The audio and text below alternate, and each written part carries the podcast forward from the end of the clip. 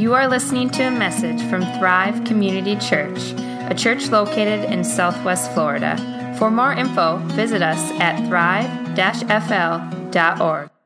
Welcome. It's good to have you here today as we are in our third week of kind of a laid back vacation mood in our series called Kipona Aloha. In Hawaiian, that means deep love. As we're journeying through this letter of 1 John this summer.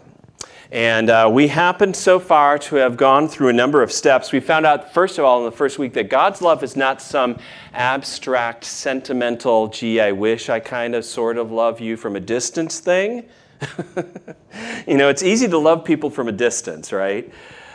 That's not love. God's love is very, what we found in, in the flesh, incarnation is the word, that God comes to us as fully human fully divine in the person of Jesus Christ. It's specific, it's graphic, it's real. And that's the kind of love that we have from God. The great lengths He has gone to to have fellowship with us. And last week we also learned what it meant to walk in the light versus in the darkness. And walking in the light is not to walk in moral perfection, like I've got to be perfect. There's a lot of churches where it's like, if you you show up, you better be perfect. You know, it's like we're not one of them. Just for you to know, we're not one of them. You don't have, you've got a, a, imperfect pastor, a bunch of imperfect people that gather together here. Walking in the light is actually walking in openness to God and His Word and truth. It's not being perfect by any means. In fact, we found out last week that those who were walking in darkness said that they were perfect, that they were fine, that they were beyond sin. If we say we have no sin, we deceive not God, ourselves, and the truth isn't in us. So, walking in the light is able to be who we are before God and with others, open, transparent, to have real fellowship and community. And today we continue kind of this thought about what it means to walk in the light, and that it means to know who God is and to be known by God. That's the gospel, the good news. And you can have certainty. That is, you can know that you know. We're going to find that out as we are now in 1 John chapter 2 and just read the first six verses. Writing these things to you so that you may not sin. But if anyone does sin, we have an advocate with the Father, Jesus Christ, the righteous. He is the propitiation for our sins, and not for ours only, but also for the sins of the whole world. And by this we know that we have come to know him, if we keep his commandments. Whoever says, I know him, but does not keep his commandments is a liar, and the truth is not in him. But whoever keeps his word, in him truly the love of God is perfected. By this we may know that we are in him. Whoever says he abides in him ought to walk in the same way in which he walked. Okay, there are things that you know, right? There are things that you know. There are also things that you don't know that you actually do know and you go like, haven't you ever said something? I didn't know that. I didn't know I knew that. Have you ever said that? No. Okay, well, I have. there are also things you don't know that you don't know. And there are things that you know that you don't know. Have you followed me with all of those? So, what do you know? There was a show, um, I think it was, uh, it's still on? Well, we keep missing it. Not wait, wait, don't tell me. It was called What Do You Know? And the answer was with Michael Feldman on National Public Radio was not much. That was the answer. And if you ever watched the show, it's a little comedy thing, but they also ask very bizarrely trivial questions that nobody knew the answers to. And that's the truth. Often we don't know too much, but today we're going to talk about the fact of the one thing that we do know and how we can know the deep love of God and what that means. Um, with the advent of Google and other search engines, you don't have to know much. All you have to know is where to find the answers, right? Well, we're going to say, even today, Christians don't know it all. We don't know everything. We don't have a corner on the market of knowledge, but the one thing, the one we know, the one who knows us, that makes all the difference. Okay? So today we're going to explore what 1 John 2 3 says, and that is, By this we know that we have come to know him. Did you see that? We, we know that we've come to know him if we keep his commandments. We're going to um, explore what that actually means. to know that we have come to know. And what that really means is you can be sure whom you know, you can be sure and have certainty over your faith in Jesus Christ. So today, from this passage, these are the three points. How you know you know. I know. I know. It's kind of funny. What it means to know and how you live because you know. Now, this first point, how you know you know, that is, how you can be sure, how that you can be certain of who you know and what you know about salvation. That is, um, a lot of people find it offensive. I don't know if you've realized, you go like, what? Yes. Like, um, what? So a few years ago, like a couple decades ago, 25 years ago, I don't remember, Lisa, we were out in California. I think it was even on my birthday, and everybody in our household was sick. Okay, New Year's Eve is my birthday. And yeah, good tax write off.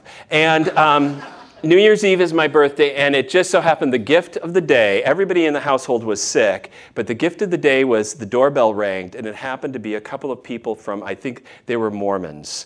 And they had no idea that they had just rung the doorbell of a pastor's house. what a gift, yeah. The thing that I shared with them, though, was not to try to one up them in any ways, but I just shared with them that I was 100% sure, certain that I was going to spend eternal life with God, and they were dumbfounded. How can you know for sure? Because, you know, um, Mormonism, kind of like a number of other branches off of, but not derivative, that are more works based faith systems. Christianity or religion is all about moral behaviors and attitudes and thoughts. And so it's about going to church and making sure you've done enough and you're good enough and all that type of stuff. And so Christianity becomes about the Christian and how well they respond, or religion is about me and what I do. And for me to say I'm 100% certain that I'm going to have eternal life with God sounds absolutely arrogant. Do you understand that? Because they're saying, well, how are you? Boy, you must think you're really good. You know, why are you so sure about yourself? And honest, I am not so sure about myself. I don't think I'm that good. In fact, I know I'm not. Okay? I am not sure about myself. I would counter Christianity is not about the Christian, it is about the Christ. Okay? Do you understand that? And we're going to say that a few times today, just so it sinks in, because it is so frickin' important. So, religious people think that, oh, you're so sure about yourself. No, I am so sure about my Savior. That's the difference. But also, in this world, irreligious and or secular and or most people in our society that kind of fall somewhere between the spiritual and not spiritual part, whatever that is, they also find it a bit arrogant for anyone to say that they know something for sure, especially about salvation and God and things. They'd look at you and say, well, now wait a minute. Um, that might be your private personal value system and it might work for you, but everybody has a, a, uh, a sliver of the truth. Everybody has some truth that works for them. That's your truth, and I'm glad that's your truth. My truth is different. And how the one thing they say you can be certain of is that no one can be certain. Did you catch that? You can be sure that no one can be sure.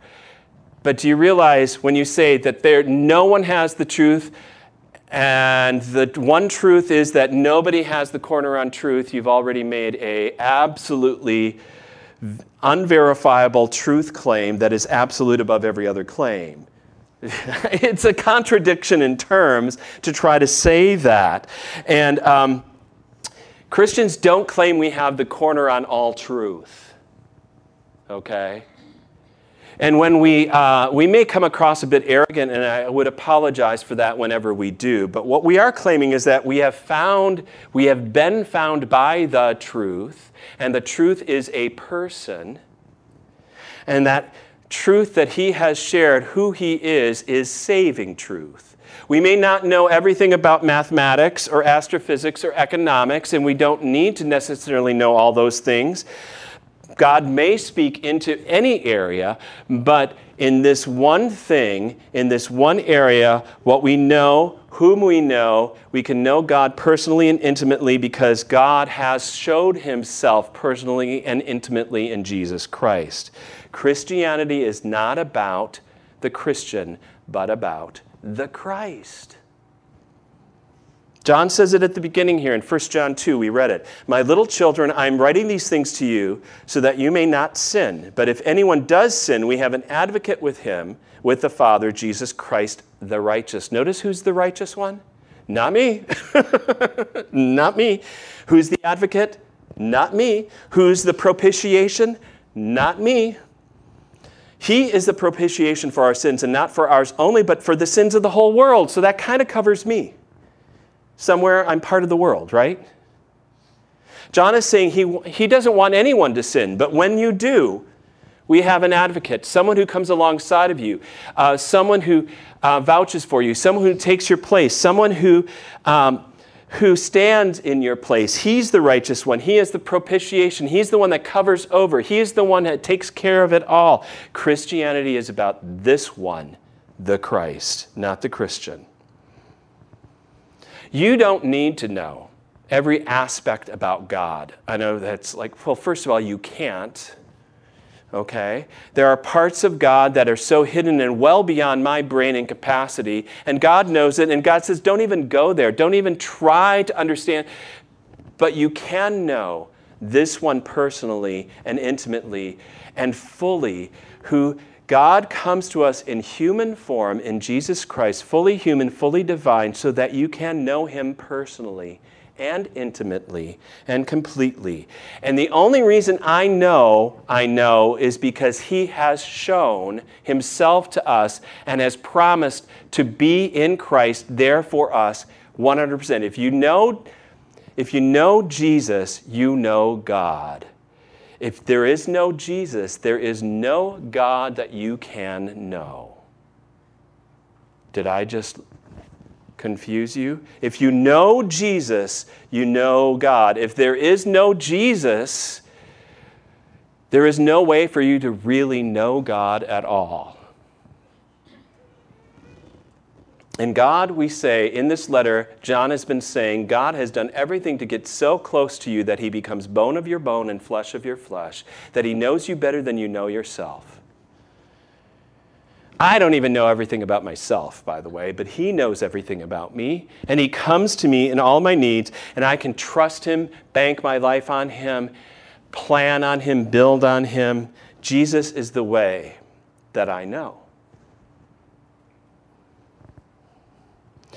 You know, those people, so whether you're religious or you're irreligious, and you think when a Christian says, I am sure, 100% sure that I'm going to have eternal life with God, um, and they go like, well, that's just so arrogant. What they're actually betraying is a distorted view that their Christianity, their understanding of what Christianity actually is, is off.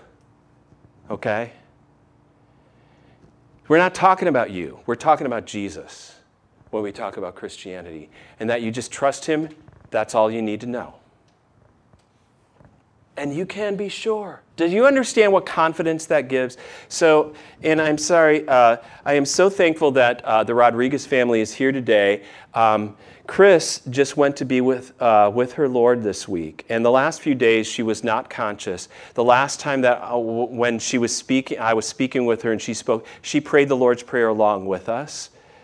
But the great news is my, the, why I am 100% sure that Chris is with her Savior right now is not because of Chris, but because of her Savior. You get it? I am 100%. And we're going to celebrate this Thursday evening at 6.30, by the way, here, her life and the eternal life God has given her. And we're 100% sure about it. And in the midst of our grief, we have that hope. And the hope is not wishful thinking. The hope is absolute certainty. We're going to see her again and we're going to celebrate with her. She's going to be dancing like she's never danced for a long time because of all the pain and agony that she's had in different ways. She's going to celebrate her Savior as she is doing right now in His face, right? We're going to see it. And that is our hope. That's the certainty we have. No other faith system that I know of has that certainty. Everyone says, you know, well, maybe you could be 90% sure. Better than 50 50. Hopefully, God grades on a curve of some type, you know. Somewhere you'll fall, you know. This you can know 100% sure. That's what Paul says. And this is why we know whom we know. So, secondly, what does it mean to know? So, the word gnosis, that's the Greek word here, um, there's a number of different meanings for the word knowledge you know? And the word greek word gnosis is something that the philosophers in greek and rome all did talked about knowledge and the importance of knowledge and how you can know something and all that stuff i'd rather for you today that we don't go to the greeks to figure this out but we go to the hebrews Old Testament, the scriptures, and find out in the Old Testament what the word means. And the word that was translated into Greek gnosis in Hebrew is the word yada, okay? Not yada yada, like, you know, but well, I guess it's the same, but yada, which means to know. And it occurs for the first time. So the word basically means an intimate knowledge, a relationship knowledge, a living into the life of someone, having a close personal relationship with someone. And why do I say that, that kind of knowledge? It's because the first time it occurs is in Genesis chapter 4, verse 1, and this is how it's what is written there. Now Adam knew Eve, his wife. And she conceived and bore Cain, saying, I have gotten a man with the help of the Lord. Do you understand? So I know it's a euphemism there in one sense for that Adam and Eve had sexual relations, but what it underlines is the fact that the knowledge that the Bible talks about when you want to know the Lord is that it's an intimate relation of how you've entered into the life of someone else and with someone else that you have know them. So, you know, you might know about the Kardashians from everything that you've watched in social media and on TV. Um, but do you know the Kardashians? First of all, I don't really care to myself, but the point is to know the Kardashians mean you can call them up. You can go over to their house. You can ask them for a favor. They know you by name. That's how you know the Kardashians, or do you just know about them? Same as with God. Do you know about Him, that there is a God, or do you know Him, that you can call Him up, called prayer? That you can go over to His house, that you know He's present in your life, that you can call on Him, that you can trust Him, that you know Him. Do you understand what I'm saying the difference is? Yeah, there's knowledge, there's information, there's that Greek way of thinking. I've got this information there, I know. But the Bible is not a book of dictionary dogmas. It's not a bunch of trivia, it's not a bunch of information just for Google to kind of download. The Bible is actually a story from Genesis all the way through Revelation. It's a narrative partly because it's about an encounter, a living encounter with a personal God that you can come to know personally. Recently, I've been reading um, for a class I'm going to teach in January 2022 at FGCU. Um, I know, I've told you about this religion and politics in America. Why would I subject myself to create a class on this? Because right now it's a mess. That's why. And I think we need some clear thinking about it. Whether I bring that, I'm not sure. But I'm reading a book by George Marsden, just finished it, called Religion in American Culture. And in it, he writes this Close to 90% of early 21st century Americans profess to believe in some sort of God. As many as 13, 70% say they believe in such things as heaven or in angels. And then he quotes, and a late 20th century Gallup survey concluded that only 13% of Americans had what might be called a truly transforming faith manifested in measurable behavioral ways. Do you get what's going on here? Most people talk about knowing about God and that they believe something, but nothing really matters, really, because it doesn't transform their faith. Jesus talked about this difference in knowledge as well. In the Sermon on the Mount, towards the end, he writes this Not everyone who says to me, Lord, Lord, will enter into the kingdom of heaven, but the one who does the will of my Father who is in heaven. So we're going to talk about what is the will of God in just a moment. But on that day, many will say to me, Lord, Lord, didn't we prophesy in your name and cast out demons in your name and do mighty works in your name? And then I will declare to them, I never knew you. Depart from me, you workers of lawlessness. And you might go like, ouch, wow, they did all sorts of things. But notice who's the center of it all. Didn't I do this? Didn't I do that? Look at me, look at me, look at me. They made Christianity about the Christian instead of the Christ. Notice they didn't say, which I hope that I might say, that you would say, that we all say in the end is like, Lord, didn't you promise? Didn't you die for the sins of the whole world, as 1 John 2 says? Didn't you promise? Aren't you the advocate? Aren't you the righteous one? Aren't you the one that has forgiven my sins? Aren't you the one that has called me by name? Do you understand the difference?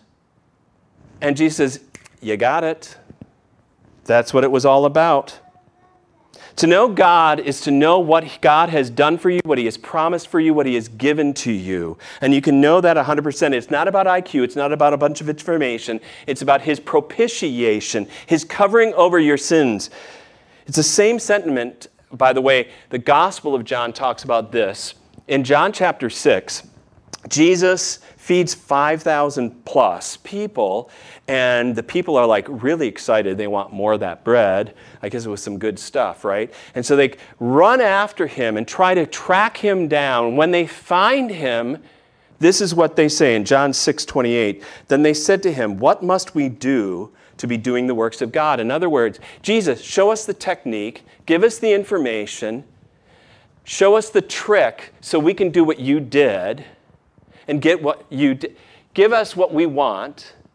And Jesus responds, This is the work of God, that you believe in him whom he has sent. Jesus says it's, it's not about information, it's not about some trick.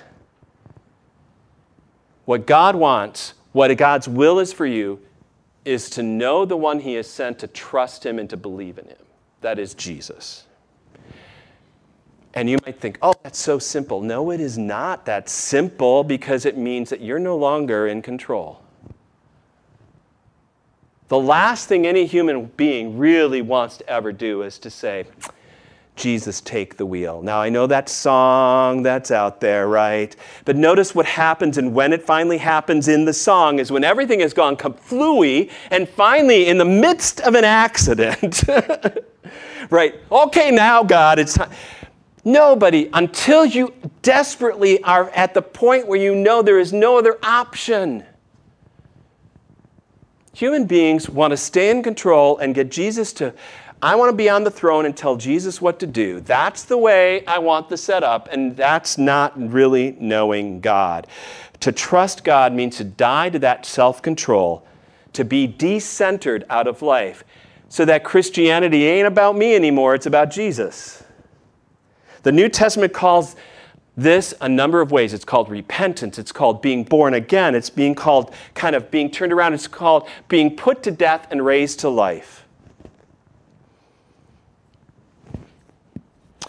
Um, boy, this last week, um, I had a long conversation with somebody who had been watching us online.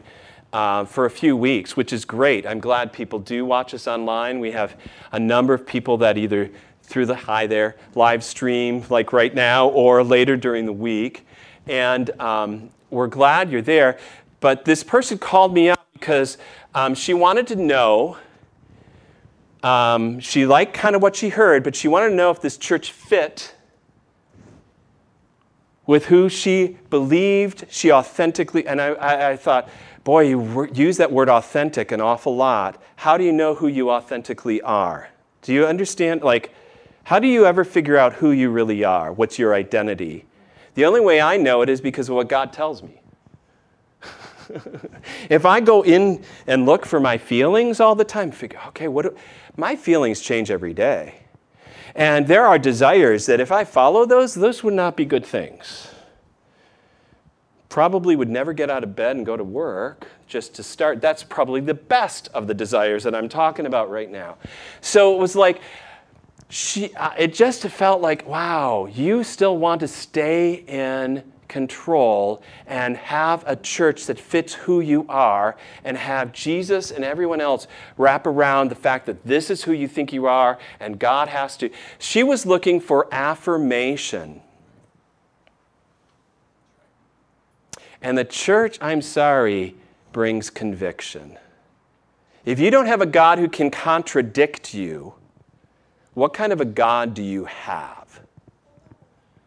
Okay? I think God contradicts me daily. Like, and that's what Paul or John talked about. If we say we have no sin, we deceive ourselves, and the truth is not in us. But if we confess our sins, God contradicts me daily, and daily I go like, got to get off that throne again, Lord. I'm sorry. I was trying to crawl back on. That's why I think Jurgen Moltmann put it this way. He said, To know God means to suffer God, says a wise old theological saying. To suffer God means experiencing in oneself the death pangs of the old man and the birth pangs of the new. The Old Testament already tells us that he who looks upon God must die. The closer people get to the divine reality, the more deeply they are drawn into this dying and this rebirth. This becomes vividly present and experienced in the figure of the crucified Jesus. And Jesus even speaks about this when he says, You want to save your life? You just want your life affirmed. You're going to lose it. But if you lose your life for my sake, you will find it. That's death resurrection. To know God, you do say, Jesus, not only take the wheel, take all of me, everything that I've got, I need you. And Jesus enters your life and knows you better than you know yourself. Isn't that amazing? So now, how do you live because you know? John, at the end of this passage, says, Whoever says, I know him, but does not keep his commandments is a liar, and the truth is not in him. But whoever keeps his word, in him truly the love of God is perfected. By this we may know that we are in him. Whoever says he abides in him ought to walk in the same way in which Jesus he walked. Now, notice, first of all, even like with this first passage, to know that you know that you keep his commandments the operative word, I think, in all of this is His. This Bible passage doesn't say, you got to keep the Ten Commandments, or the 613 commandments that you can find in the first five books of Moses, or the kosher food laws, or the rituals, or the practices. Because Christianity has never been about outward behavior and conformity, it has always been an inward behavior, a change of heart. And what Jesus says the command that Jesus gives is actually this in John 13 that he's referring to A new commandment I give to you that you love one another. Just as I have loved you, so you also love one another. I'm not advocating anybody breaking the Ten Commandments in any form. But the heart of the Ten Commandments in the end is to love others as you have been loved. And you are empowered to love others and can walk in that love because you know that you have been loved and you've received that love from God. You know, the Pharisees probably kept the law more perfectly than any other human beings ever could, and yet Jesus castigates them and calls them short on the righteousness they would need. You cannot keep the law good enough for God. Period. Dead stop. Mic drop. Jesus loves you, forgives you, fulfills the law for you, and then empowers you to love in response to his love.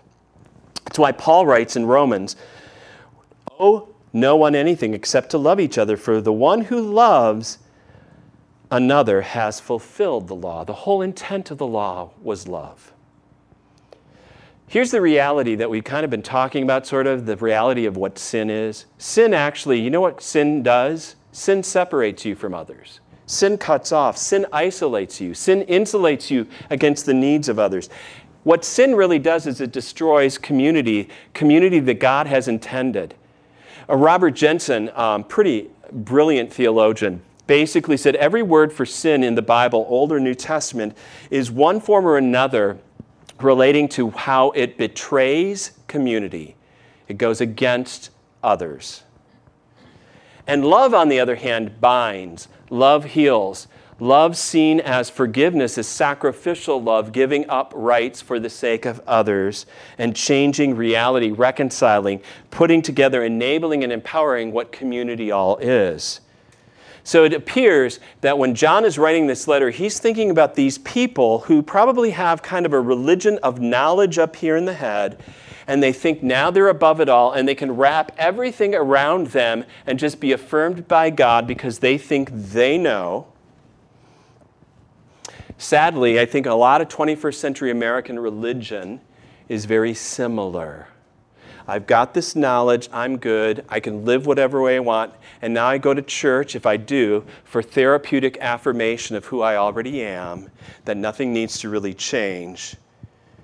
And American religion has believes more in human potential than God's promises, more in self fulfillment than service to others, more in being comfortable than the cross of Jesus Christ.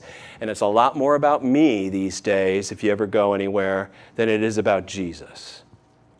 I've been told by different people at different times, man, I'm just surprised. I go to some churches and I hardly hear anything about Jesus. I hear all about 12 steps to a better you. Yeah? So, that Gallup survey that I mentioned before, where only 13% of people in the United States responded in such a way they could see that their faith actually caused changes in their behavior. They had a transformative faith that Gallup basically found out about. They also found that the people who said that, that said faith really mattered, that their faith, they also were the same people that spent significant amount of time in serving other people.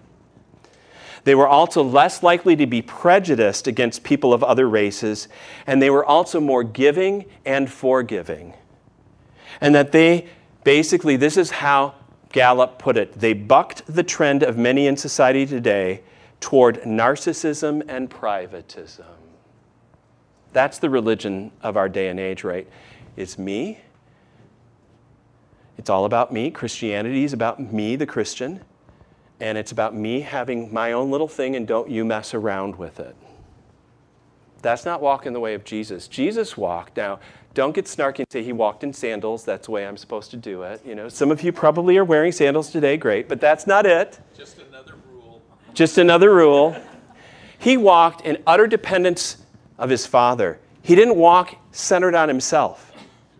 He walked focused on others to glorify his Father in step with the Spirit. That's what it means for you to walk, for me to walk. To focus on others, glorifying the Father in step with the Spirit. So, Ephesians 5, Paul says it this way Therefore, be imitators of God as beloved children and walk in love, as Christ loved us and gave himself up for us, a fragrant offering and sacrifice to God. I think that's a good way to end. So, the payoff today, you know you can know. You can be sure. Being sure is not being arrogant, it's not really saying much about you, it's saying a lot about Jesus. And because you know and are known by Him, you now can respond and not have your whole life about you, but about Jesus glorifying the Father, serving others in step with the Spirit. Let's pray. Lord God, thank you for this day, for this time together. Thank you for this book of First John. Um, it it, some might say, wow, that's pretty heavy for a vacation mode, Lord. But, you know, it's just so good to hear your word and hear the truth of your word that, Lord, our lives, it's really about you, Lord Jesus and what you've done for us and how we could just respond in thankfulness and praise. We pray, Lord God, that um, our Christianity is such that we don't focus on ourselves, that um, and I pray for anyone here right now who might be kind of like, oh, I'm not so sure about, well, let them know they don't have to look at themselves to find certainty. They can look to you and know that they are certainly and absolutely loved. That when you died for the sins of the whole world, that includes anything in their life, Lord God. Thank you, Lord, for that. We pray, Lord, that um, our fellowship here, however it is, however it works, however you may have it grow, Lord, um, that it's about you and not going to be about any specific person or individual or thing. Lord, when we share our stories, that our stories are really about you and how you've worked your grace in our lives, and we can give glory and thanks to you. Lord, we do lift up those right now who need your healing touch. We think of Rachel and Kai out in California and pray you be with them. For Christopher in Michigan, that you be with him. Lord God, for all those who have been traveling and who are traveling from our congregation, for the students uh, from FGCU, a part of our ministry, but now are at home. Uh, we just pray that your spirit would be upon them and you keep us united over the miles no matter where we are located, Lord God, and that uh, you would have us all walk in love, that we follow after and imitate after how you have loved us, Lord, in your Son, Jesus Christ. We do thank you, Lord, for the life of Chris uh, Rodriguez. Lord, um, her personality and um, the way that she carried herself about displayed your goodness and grace to her and the promises that you gave to her, Lord God. We pray that you'd be with Jamie and uh, the whole family, uh, Lord, with Jennifer and with Shelby and uh, with Hillary and Courtney and Gary and the grandchildren and great grandchildren, Lord God, that you comfort them, that they can be sure that grandma, that mom, that Chris is with you. And that one day we will too be united and to celebrate, Lord, that you have given us that certainty, that what you did through your death and resurrection gives us that 100% certainty, and we trust you for it. So bless the memorial service this week, Lord. Bless our fellowship. Bless the fathers who are present here this day, Lord. Help us to model for our children and our family and uh, as mentors in the community as well, Lord, what it means to follow you and be in step with your Spirit. We thank you, Lord, for those who have been with us online today. We ask that you'd bless them and keep them in your care and mercy and grace. And as we uh, give ourselves to you, Lord, we also are uh, giving of our tithes and offerings to give you praise and glory this day. All this we pray in Jesus' name. Amen.